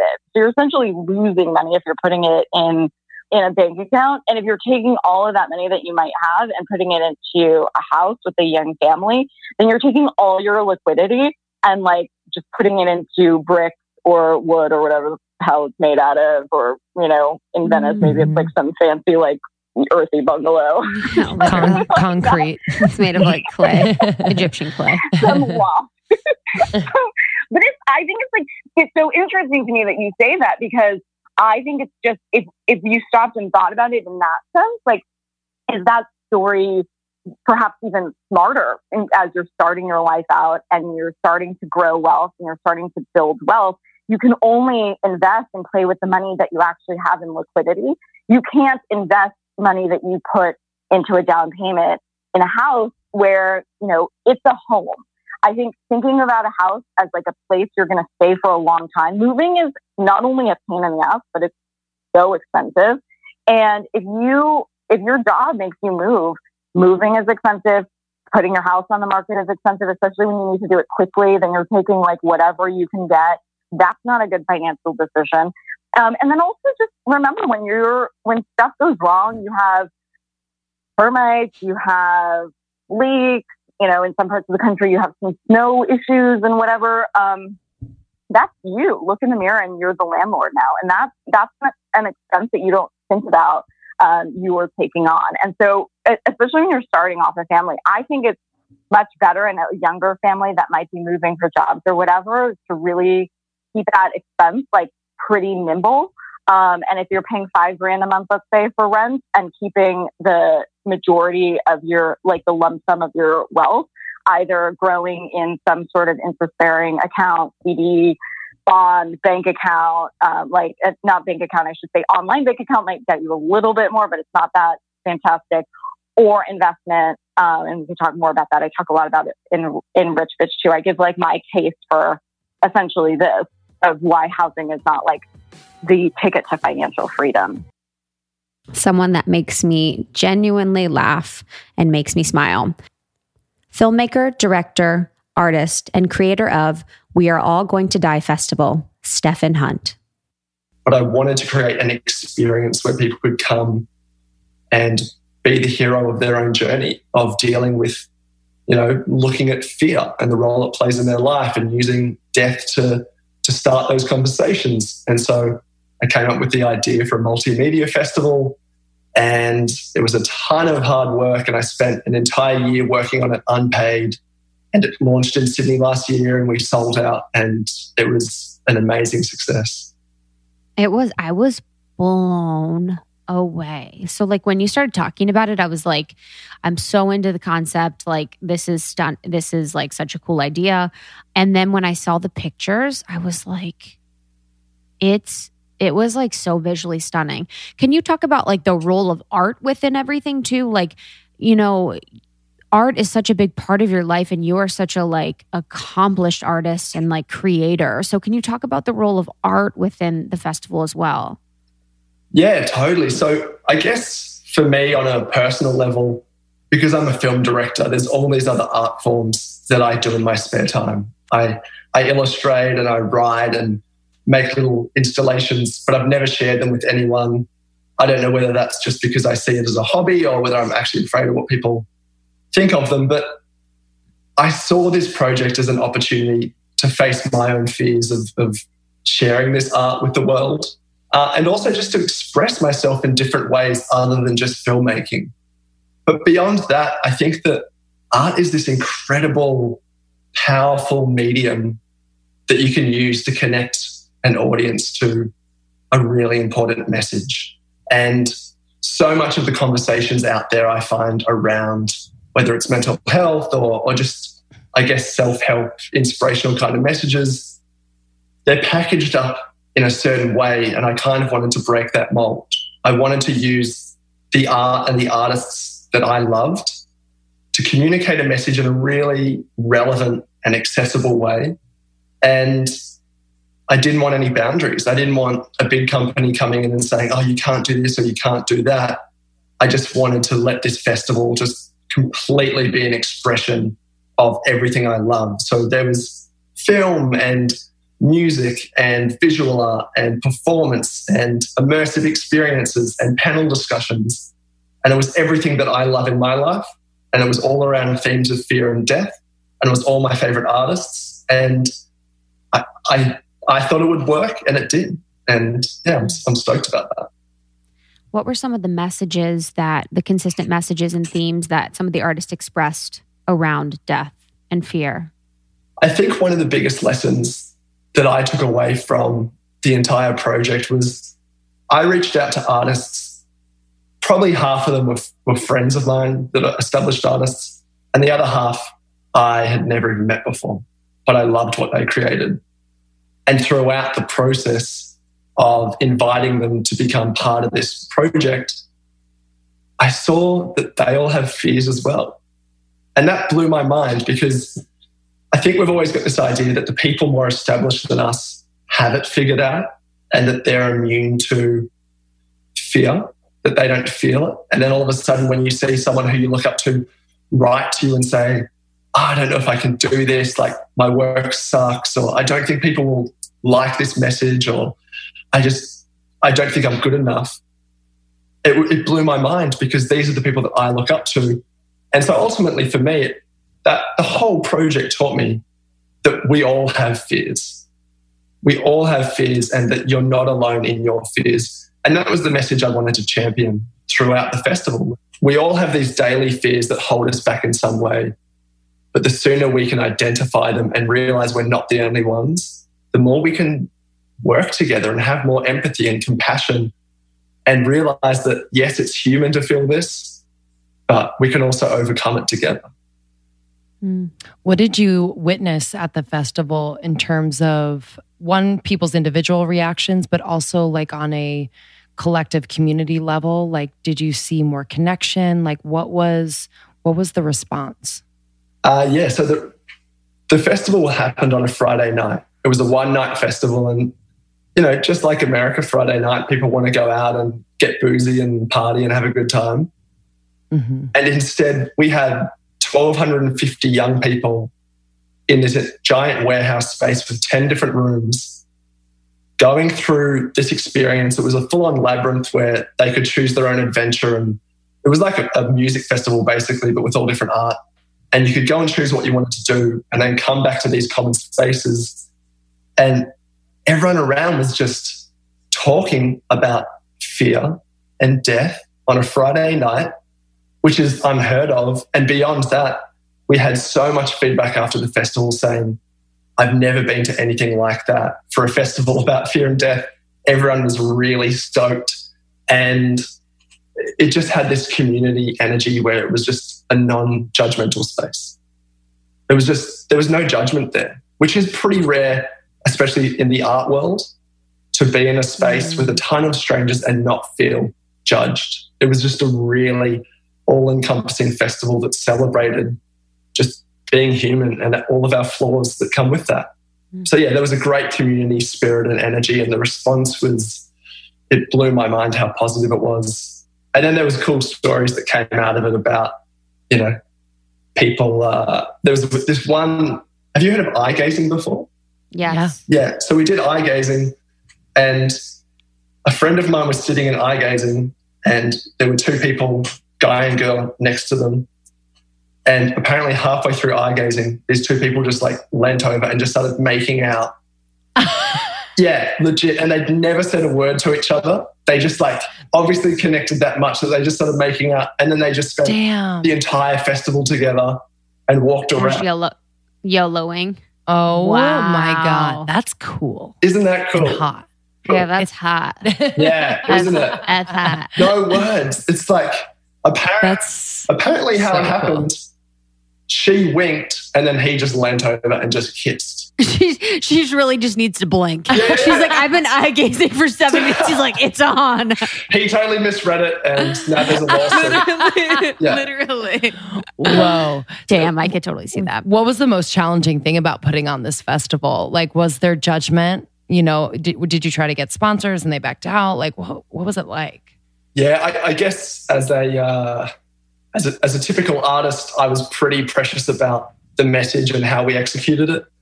So I spoke to different brands about you know supporting it and, and coming on board as a sponsor, and no, no one was interested in a festival called "We're All Going to Die." Really? And the funny thing is, like the message is fear less, live more. We're all going to die anyway. And so they said, if you call it the Live More Festival, we'll happily come on board. And I didn't. And I didn't because, again, I believe that in order to get through to this certain audience, I needed to share it in the most authentic way. And, and that was calling it something like We're All to Die. It got people's attention. And no one had ever been to a, a festival about fear and death e- executed in this way. Like it wasn't morbid and it wasn't, you know, some weird little subculture of people that are really into it, like wearing Some ma- like death metal. yeah, like I, I feel like you'd imagine people in like Matrix outfits. You know what? You know, the uh, trench coats. Like this was everyday people. Yeah, this was everyday people coming to this festival, and, and so I was really stubborn about that. That we executed it in the way that I would I would want to go to it myself, and um, I think that paid off. I'm so glad you did. Because I think that would have been easy to like change it just to make it all kind of flow and have the sponsorship and all of that. But it definitely would not have been the same. And also, Live More is very basic. Hundred percent. you Wasn't know that what I mean? Live Mo- it's like Live Moss is like a one is like a brand lo- like logo. Yeah, yeah, it's like yeah. Live Moss. Yeah. I love yeah. it.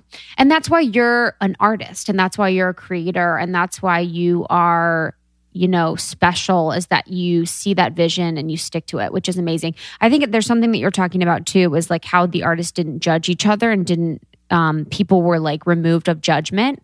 And I think there's, you know, obviously the um when you're talking about death and fear, there's something interesting that happens when people are being their like authentic selves and they are expressing their fear. The vulnerability sort of lends itself to non judgment. You know, people are less inclined to judge if they both have that like general understanding that they are going to be like open and vulnerable and in a place where they don't feel completely comfortable. You know, mm-hmm. it's like humans are interesting. Like we are way more compassionate, I think, than, you know, we we want to make out to be. I couldn't agree more. And, and again, I think coming back to the this idea of you know the art world or, or young people going to some kind of festival, there's so much judgment in a space like that, but it just comes from a place of insecurity. So if you can create an environment where from the get go you're saying, guys, we're all going to die, we're all human, we all have fears, let's talk about it and let's do it in a really fun way. You've just like cut out all of all of even the possibility of entertaining judgment and going in there insecure because we're saying like mm. We're all insecure in some ways or we all have these flaws. Let's let's talk about it. And and that was so obvious at the festival. Someone who just left my house the other night, our dear friend, Reiki healer, speaker, and founder of Wellness Official, Milana Snow.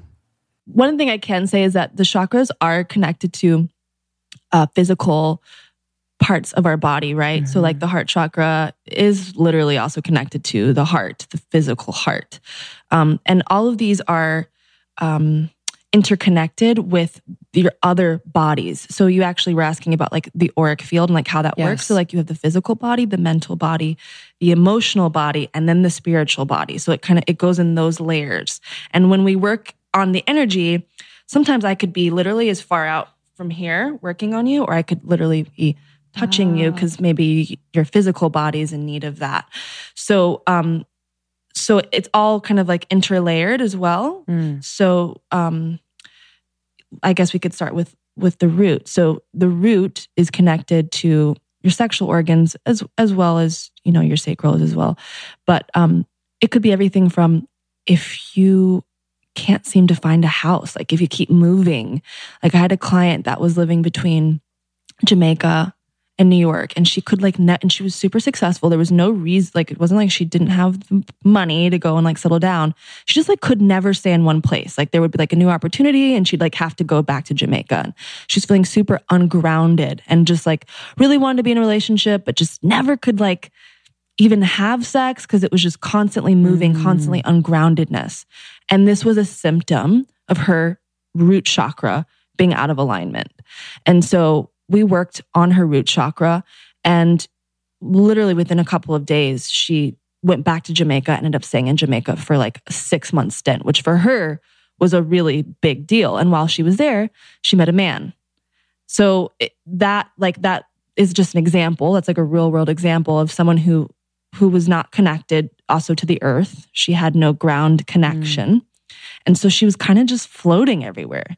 And what's really interesting about that, like in the universe, it was like really legitimate things came up, you know, like, oh, now we need you in London. Oh, now we actually need to come to Nairobi. And like, who, of course I'm going to say yes to that. I'm going to go there now, you know, but she didn't want that. That what that didn't feel good to her. It can also come in the form of, you know, just like not having your basic survival needs met, where you just feel like, oh man, like I just can't seem to get like my life together. Like what's going on? And that can come from like an ungroundedness or like um, having that center out of alignment. It can also be a physical thing where maybe you have um, you know physical ailments in your your reproductive organs. Again this kind of layers into your sacral chakra as well. But um so that's that's your root. And then and then your sacral has um more to do with like your creativity and and what's interesting for both men and women is this is actually like the space of where you're holding your most creative power which is the ability to have a child right or to make mm. babies mm. so cool. i find that you know i'm actually teaching at yeah field trip with biet in like two weeks. Same. Oh, we're gonna be there. We're going and speaking oh too. Mm-hmm. Sister. Oh my god, you guys, we're gonna have so much fun. We're all whipping so towels around. Pumped. oh my god, and we're gonna get so many amazing pictures because there's so many wait. amazing photographers yes. there. I know. So I'm super excited so about this because like this is like everybody's there to be creative, mm-hmm. and so I teach about the sacral chakra essentially at this particular conference or field trip because people are coming to be creative and to open up more creative channels and energy healing is essential if that's something that you feel blocked in. Mm. And so when you feel like, you know, God, I just can't seem to like get this book done or I feel like the ideas, not, not necessarily ideas, but more like the, my creativity is just like stifled. A lot of times, and again, this is all interconnected, but a lot of times your creative center, your sacral is blocked. And it can also be like your overly sexual, if you like are having a lot of unhealthy sex, or if you're having a lot of, mm. you know, physical stimulation, that could also be an imbalance in that center too, where you're like mm. constantly just trying to go and create, create, create. It could sometimes get to an unhealthy place as well. And so it's kind of just looking at the nuance of that because when you're really uh, vibrant and, and balanced in your sacral, you start to really open up to a really beautiful sexual experience and and can have more consistency consistency in your sex life and and having more pleasurable deeper experiences that are meaningful And sacral, not root. so uh, and this is interesting because i personally have experienced this in a way that i haven't necessarily heard everybody explain it in books Mhm. i consider the sexual when it comes to the root being more like the carnal sex of like the basic needs right Mm. and I feel like when you come up into this chakra system, each time we're kind of going to new levels of higher consciousness. So when we're when we're coming from um, a sacral that is open and a root that is open, that's when we're having sex that is also like deeper and more meaningful. Mm.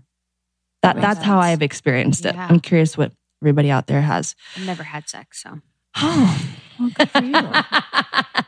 I'm sure you have other things that first work time. there. hey, there's people out there that haven't, and for those who haven't, Respect. actually, Is that an know, imbalance? It's no. Oh, Okay. question. That that's a really good question. But it can be if you're not expressing yourself creatively. So if you're not having sex and it's not con- and it's not conscious sex, you really need to be mindful about making sure that that energy in your lower chakras is really flowing in a healthy and supportive way. Mm. But that's like kind of a given, right? I mean, anyways.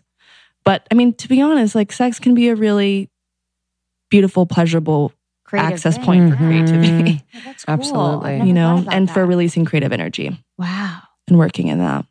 I guess I could keep going, but I don't know. I feel like is is that is this too much? No, I, no, No, this is what was- we want. This is what our listeners want. This Yes. is what we want. Okay. This is amazing. Okay. I know it seems like, you know, nitty gritty for you, but this is like, I have Yeah. no idea. Okay, good. Um, so you come up to the to the solar plexus, which for me is one of my favorite ones to work on because, um, you know, on a surface level, the solar plexus can look like ego and like confidence, and I feel like self confidence is so important, and having a balanced and healthy ego because the ego is never going away as long as you're in this body is Mm. important. But to me, actually, like the the central sun of your body, which is your solar plexus, this bright yellow, like fiery space in your energy field, is more about coming from a place of like just absolute know knowing of self and knowing exactly like what you came here to do and you're totally in alignment with it. You're totally on purpose. You're totally grounded and centered in who you are. And I just can't like to me that is one of the most beautiful things to see in a person, right? Because you're just kind of on fire and you're in purpose and you're at least no matter what if your other shit is off whack, you're at least like you know where you're headed, you know? Totally. Yeah. So to me, I really love to work in that space. And it's been really interesting, especially when experiencing that over time with a lot of different people or in like a group setting. You can kind of pick up on like certain themes in certain times of year or like, um, cer- when certain like things are happening in the world or in the universe, you kind of pick up on like where this might come up as more of like a, a theme amongst people. And i i personally find that this is something that like consciousness is really working in right now like really being in purpose centered in a place of knowing self in a really um, deep way right?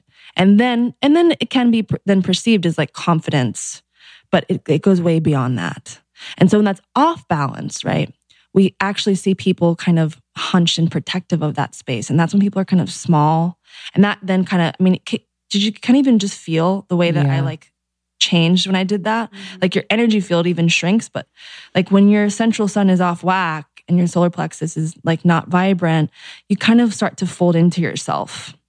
And what can also come from that can be like shortness of breath, digestive issues, which can also be connected to your sacral as well, because they're all interlayered. Mhm. Um, it can also just be related to um, not being able to really digest your food and not really being able Mm. to digest your life, ironically. Yeah. So um, th- that's something to really look at. But even just like you can just on a physical level, you can kind of see when someone is not really fully expressed in their solar plexus when they walk into a room and they're kind of just like this. I mean, it's very easy Wow. as opposed to when someone walks in the room and they're hi, they're open, their shoulders are back, and their solar plexus just like, you know. So that's something that's really interesting because if you can just pick up on that in yourself and you just kind of notice, like, hmm, I'm a little hunched today and I'm like kind of protective of the space, then that can kind of be a little reminder that, okay, maybe. Maybe I could open up my solar plexus, and that's something you can do mentally. And you can work with your own energy field, with your hands and your intention that you want to open up that space and you want to tap into your your true self. We had so much fun with our next guest. She's an actress and very well known comedian, Angela Johnson. I was super poor. My friend that said she Mm. would help me get started, show me the ropes. Not only did she keep her word, I survived in LA for the first five years based on her hand me downs.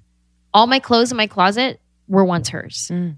If we wore the same shoe size, they'd be her shoes too. So instead, I had the same one pair of shoes for like the first five years.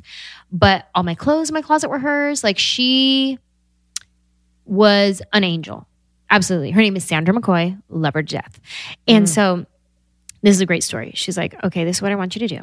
I want you to sign up at Central Casting to be an extra on TV. Okay. She said, when you get there, there's going to be a line of people out the door waiting to sign up because everybody wants to be an extra. She goes, don't wait in line. I want you to go to the front window and I want you to ask for this guy. And I forget his name at the time, so we'll just call him Sam. Okay. Um, and so she goes, I want you to come with a tray of cookies and your Raiderette headshot. Okay. And I want you to tell him you're new to town and you want to be an extra. And I was like, this sounds like the shadiest casting couch, beginning of a casting you're like, couch I "I'll ever do it." A sleazy Raiderette photo shoot. You're like, am I wearing clothes Yeah. when I walk up? Yeah, yeah, yeah. What should I wear? My lingerie? Just be ready to go, or what? How do we do this? Yeah. Like, I felt so sleazy, and I was like, oh my god. So, but I do it, and I get there, and there's a line of people out out the door. I'm walking past them with my tray of cookies, my freaking uh, what's it called when you're trying to lure somebody in? Bait? No. My bait, yeah, whatever Yeah. it is. Whatever it is. I got my tray of cookies. Everybody sees me with cookies. They're like, who's she trying to buy? I go to the front desk and I'm like, hi, I'm here to see Sam. Mhm. They're like, okay, sure, he'll be right out. This guy comes walking out wearing a Raiders hat. That's why. Are you kidding me? You're like pulling your shirt up higher. Are you kidding me? So big fan or So he's a huge Raider fan. Huge fan. I give him these cookies and I give him my Raiderette headshot. And I go, Hi, I'm new to town. I want to be an extra. And he goes, Raiderette? no way. Oh my God, are you kidding me? Da, da, da. We had just got off the Super Bowl. So it was like a whole thing. So it was like oh, that whole talk, like, awesome. Yeah, dope. Okay, cool.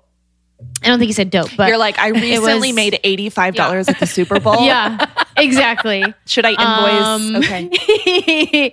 um, so he was like, great. I didn't even sign up at the time. He was like, cool, give me your name and number and I'll call you when I have something. All right, sounds good. A couple days later, he calls me and he's like, hey, do you want to be an extra on Friends?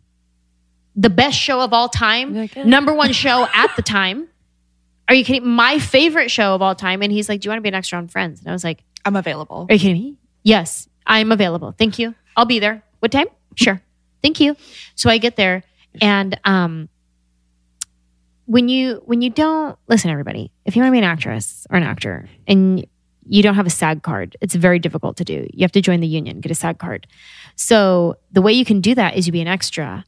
And if a SAG extra doesn't show up, that means there's an extra SAG voucher and they'll usually give it to like their favorite non-union extra. If you get 3 SAG vouchers, you can now join the union. Mm-hmm. That's how it all works, right? Or that's how it did work at the time. I don't know if it still works that way. Yeah, I think it does. That feels like the Hunger Games. It no? is. It's so is the Hunger Games. It is. You'll see them like by the That feel- the, P- the whatever Okay. PA or the P- Like whatever everybody's DP trying to or whatever. schmooze to like get the SAG voucher, Yeah. like whatever That's another extra SAG voucher. We'll and develop it. Totally. so the guy from Central Casting put me in the program and their computer as a SAG extra. So immediately, my first voucher is a SAG voucher. So he just put me in as I'm a union member. So I started getting SAG vouchers right away. So my first three days of being an extra already was SAG eligible. Damn. And there's an angel. Angel. You know what I mean? Like, literally, I'm going to call him out. Cookie Yeah. sugar is the way. I, right?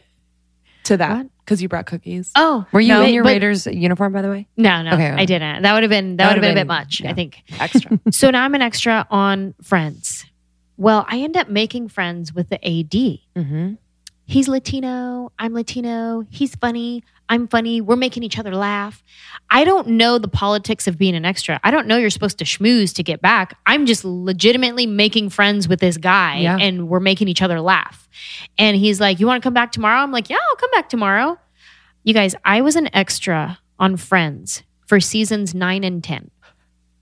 The whole season. Whole season? The whole season. I'm watching it tonight. Yeah. You'll find me. You'll see me. Audiences are like, wait, wasn't that girl also what? Yeah. every episode? Did you become like a stand-in at some point for like? Not on Friends. Okay. But so what happened was I'm an extra on Friends for like season nine and 10, and I had just moved to Hollywood. So you guys, somebody had told me early on, like before I even moved, they're like, don't be an extra. Nobody respects the extras on set. Don't be one of those, right? Well, here's the thing, you guys. This is about your perspective. Are you coming to get respect Mm, or are you coming to grow and, learn? I took free class from Jennifer Aniston, Lisa Kudrow, Courteney Cox. I got to watch them every day, see them process, see how they worked. And I got a free class from them for 2 years in a row, for 2 seasons. It was unreal. It was it was the best education I could have asked On-set for. education. So were you aware? Like, were you? Because I I think as an extra, sometimes they can get like, you know, i- if you're mixed up with people who are like, oh yeah, all right, we got to go sit over there again. Okay, Yeah. you know what I mean? Yeah. Were you like laser focused? Like, what was Hungry. going on? Yeah, you were hungry, Hungry. as fuck. Yeah. I was so hungry and I wasn't over the top. I didn't try to talk to the actors if I wasn't Mhm. invited to. I wasn't trying to like none of that. Then I think they notice when you don't try because then they want to talk to you. right? Because then I'd be out By on the, way, the trick of the town. Yeah.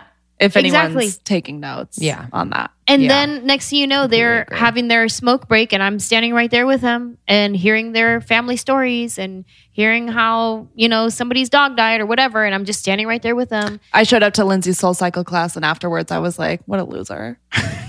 then she came up to me and she's like, oh, well, okay. Now we can be friends. Now we can be friends. That's a lie, by the way. the story goes differently. But I agree. But you were like, Yeah. and it's almost like you could being around that and just being you around that, right? Yeah. Like you weren't trying to be anyone else. No. It's like you were starting to embody like exactly what you're you are now. You know what I mean? Like where you are in your career. It's Yeah. just it's like they're expanders for you. So you're watching Jennifer Aniston and whatnot, and you can see yourself doing that. Absolutely. Yeah. They're expanders for you. Yeah. Absolutely. I'm watching them going, I'm going to get Got my it. turn one I day. like the word expanders. Yeah. I'm gonna use it three more That's times helpful. in this Yeah. conversation. Okay, good. I You like can cut this part out. I'll take it. I'll take that one with me too. Yep. Expanders. Um, yeah. And then I was still poor though. So like craft service table, that was my groceries for the week. Yeah, man. Like Oh, that's how I man. survived. Um, and then Friends was done. Okay. And they did the Joey spin-off show. Right. Do you remember that? Yeah. Did Briefly. that happen right away? Yeah. One Yeah. season. Oh. Right away. So I was an extra on that. So he how did that back. happen? So you, did you have the same AD or was Same AD. So Come he brought on, me man. back. Um, so I was an extra for the Joey show, and then that AD Mm-hmm. left um, after the Joey show, and he was the AD on a different sitcom, and that's where he brought me in as a stand-in. So now I'm a stand-in on this sitcom while I'm taking this free joke writing class. So now I'm at the place where I'm about to change my life. So I'm a stand in on the show. And the very last episode of the whole season, there was one little co star part, and they gave it to me. And that was my first speaking role on TV. So I was a stand in the whole year. And what was it? It was a product placement. cool? It was, yes. it was, Please be uh, Nike. What's the deodorant? The one that's, they talk uh, about the little black dress. Like it's little oh, black dress yeah. approved. I don't uh, remember what, like maybe it's Degree? degree. As someone who I think doesn't it's wear degree. deodorant, I'm kidding. Suave or degree. I don't know. Yeah, I think it's degree. But it was a product placement one. And the whole show was called Love Inc. And they were like, they set people up on dates. okay. So I was a client coming in and I said something about like, I didn't know what to wear. And then she offers me the deodorant and I'm like, thanks, girl. And then I just leave the office. That was my big break. I, my mom and my sister flew out to come and watch me film my two Oh. little lines. yes. Cool. It was like the beginning, my first speaking role on TV, live studio audience. Oh my gosh. Damn. And then I, I took this joke writing class simultaneously. And and that was the beginning.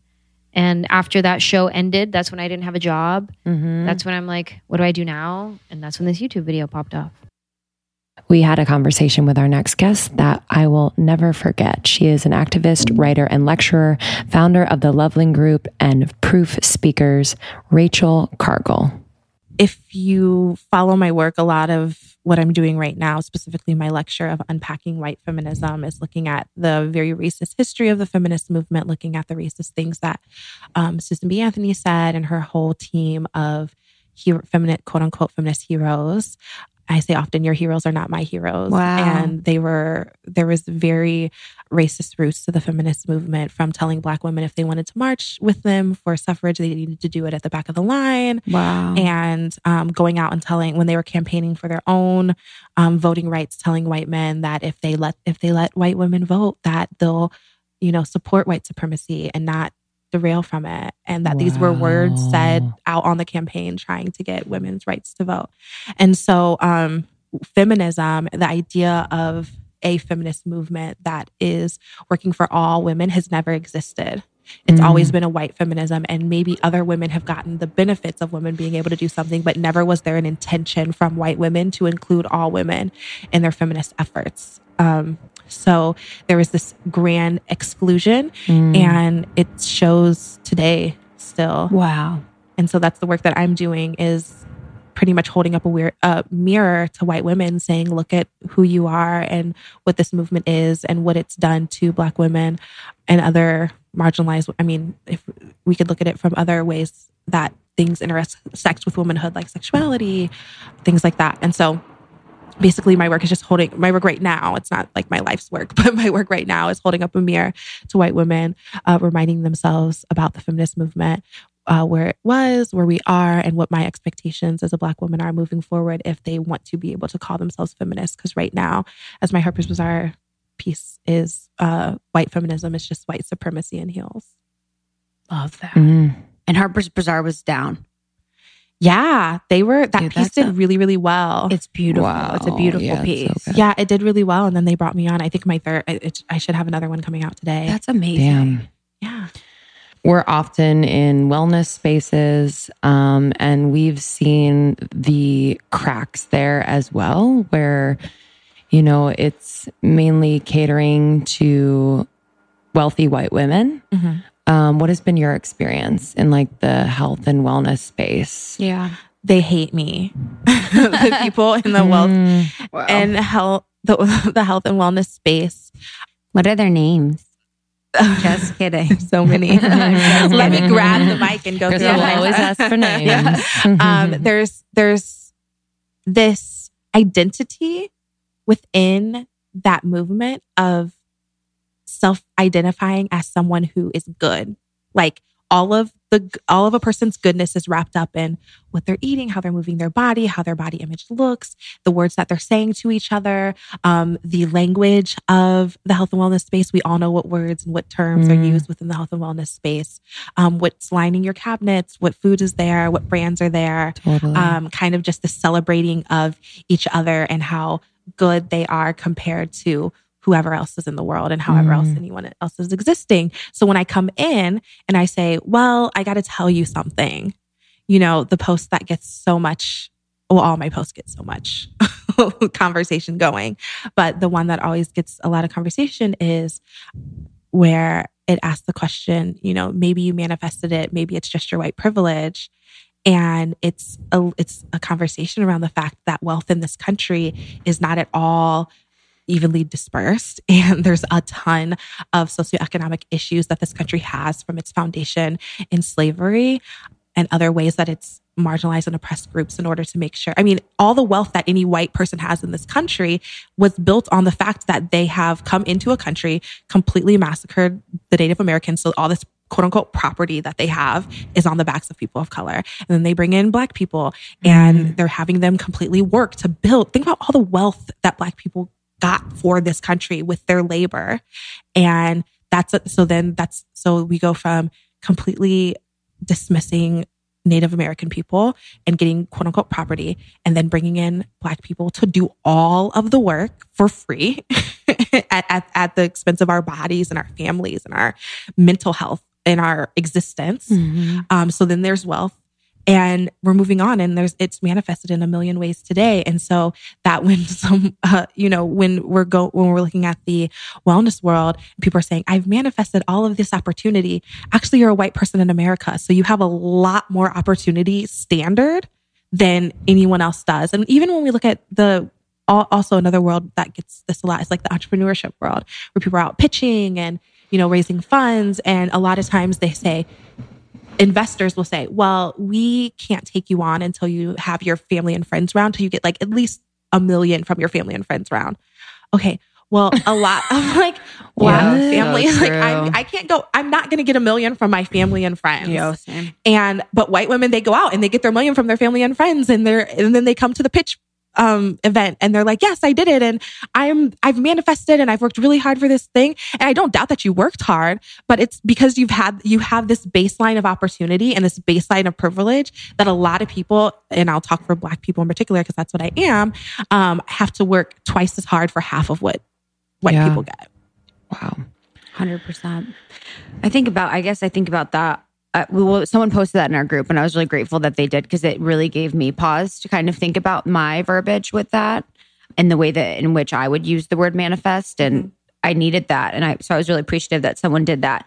And I even think about just as an example in in in my life, I guess, with my parents paying for my college. Oh yeah, like that mm-hmm. is if I was working with you know a hundred thousand dollars in college debt right now, like there's no way I would be where I am, quote unquote, wherever My first thought when you said that, it wasn't even about your debt. It was about how comfortable were you sitting in college, 100%. just going to class. Me, yeah. I, I mean, Working I remember working at I was I working at J Crew. I remember my phone got cut off a billion times, and you know I was sending money back to my mom, yeah, trying to help yeah. her in whatever was going. Thank and like you. it's it's it's not even just the cash that people have to consider. It's like the mental, like you're able to rest. Yeah, you're mm. able to sleep you're able to go out and have fun with friends. You're able to laugh. Yeah. I'm sure your parents had health insurance for you. You're able to go get mental health care if you need it. You, you know, you could go to the dentist. You could go to the doctor. There's all of these things that it's so, it's so far beyond just the money. Yeah. That's sitting. The money definitely matters, but there's so much that comes with financial security that everyone mm. deserves that security. Mm. There's no reason people should be terrified of things going through life because of like dollars that are in their account or not. And in those formative years, um, you yeah. know, for that to yeah. like, yeah, I can't even.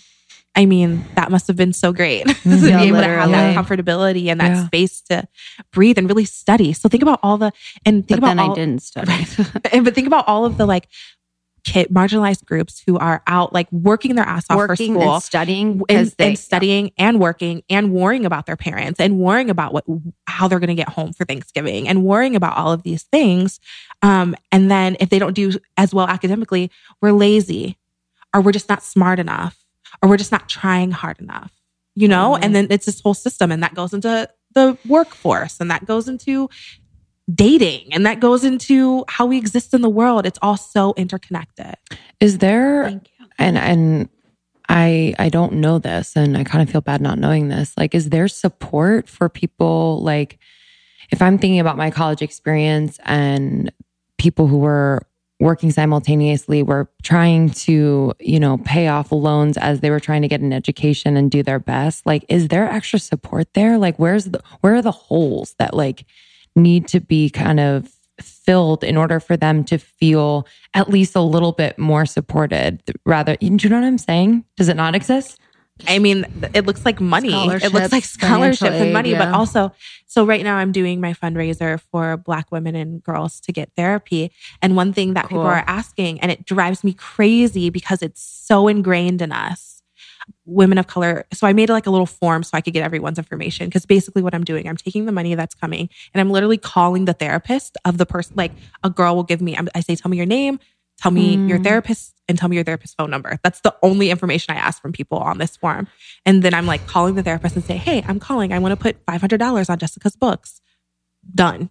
Mm. And all of these women, all of these women of color are coming to me saying, they're like, writing me this big long email about like why they deserve it and what they what they did in order to to, to like be able and I'm like girl stop we have been Mm. so taught to lay our trauma out to Mm. prove right so things like scholarships and things like even Wow. welfare like governmental support all the support it's not support it's control it's being able to say and also the like the feeling of okay we've helped we've done something and so it's if it was really support it would look like what i'm doing to say like Right. you're a person who we know systematically you need this help and the support to move forward.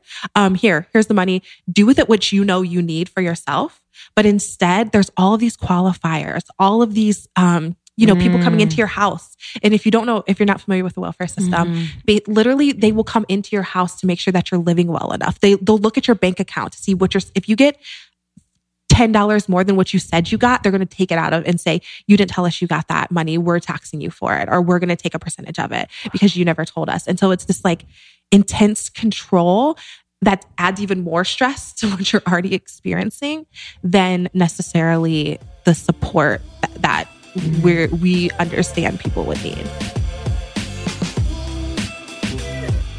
Holy Moses. Wow. it is I need that. I need I need the this is I love doing these episodes too because it's just like a dose. And then I'm reminded about you know what what we talked about in them and I can Mhm. go back and I can listen and I can just Well, every deep. conversation too is so deep and dense in the Mhm. best way. But to pull these gems, I think is really nice Mhm. for people to completely agree. Give them a little taste. So, if you maybe have someone in your life that hasn't listened to almost 30 podcasts, this is actually a great place to start. They can Mhm. get a little taste of um, what we talk about on the podcast and sort of our amazing myriad of guests that we bring on. Yeah, we love you guys. Thank you so much, so much Yeah. for your support this year. Um, it's been a year of intense growth that was beautiful, but also painful at times, you know, because we're just Mhm. growing. I, I'm sure you all can relate. Like when you're in Mhm. intense growth period, you do feel the pain of it. Um, Mhm. and we, you know, never for one moment wanted to give up. And you are part of the why. And so, you know, we're just really excited to expand into 2019 and meet more of you Mhm. and, um, you know, just spread the word. hmm Cannot wait. You guys have been such a dream, you know, holding space for Lindsey and I as we just really dig in and go through this process of creating a conscious business that is from the soul with almost 30. And meeting you guys on tour has been the most fulfilling thing I have ever done. And I'm so grateful that we can be stewards of these conversations and this light and this positivity. And we cannot wait to serve you in a deeper and greater way in 2019. We love you all. Sending you a huge hug. Huge hug. Love Um, yourself. And Love your people around you. this is when we get goofy. and then she just popped her butt. I just popped it. She's like, goofy. Ooh. All right, guys. Hope you're being goofy. Be, be goofy today. goofy. Find someone you can be goofy with and love them hard. Okay. We love you. We love you. Bye bye.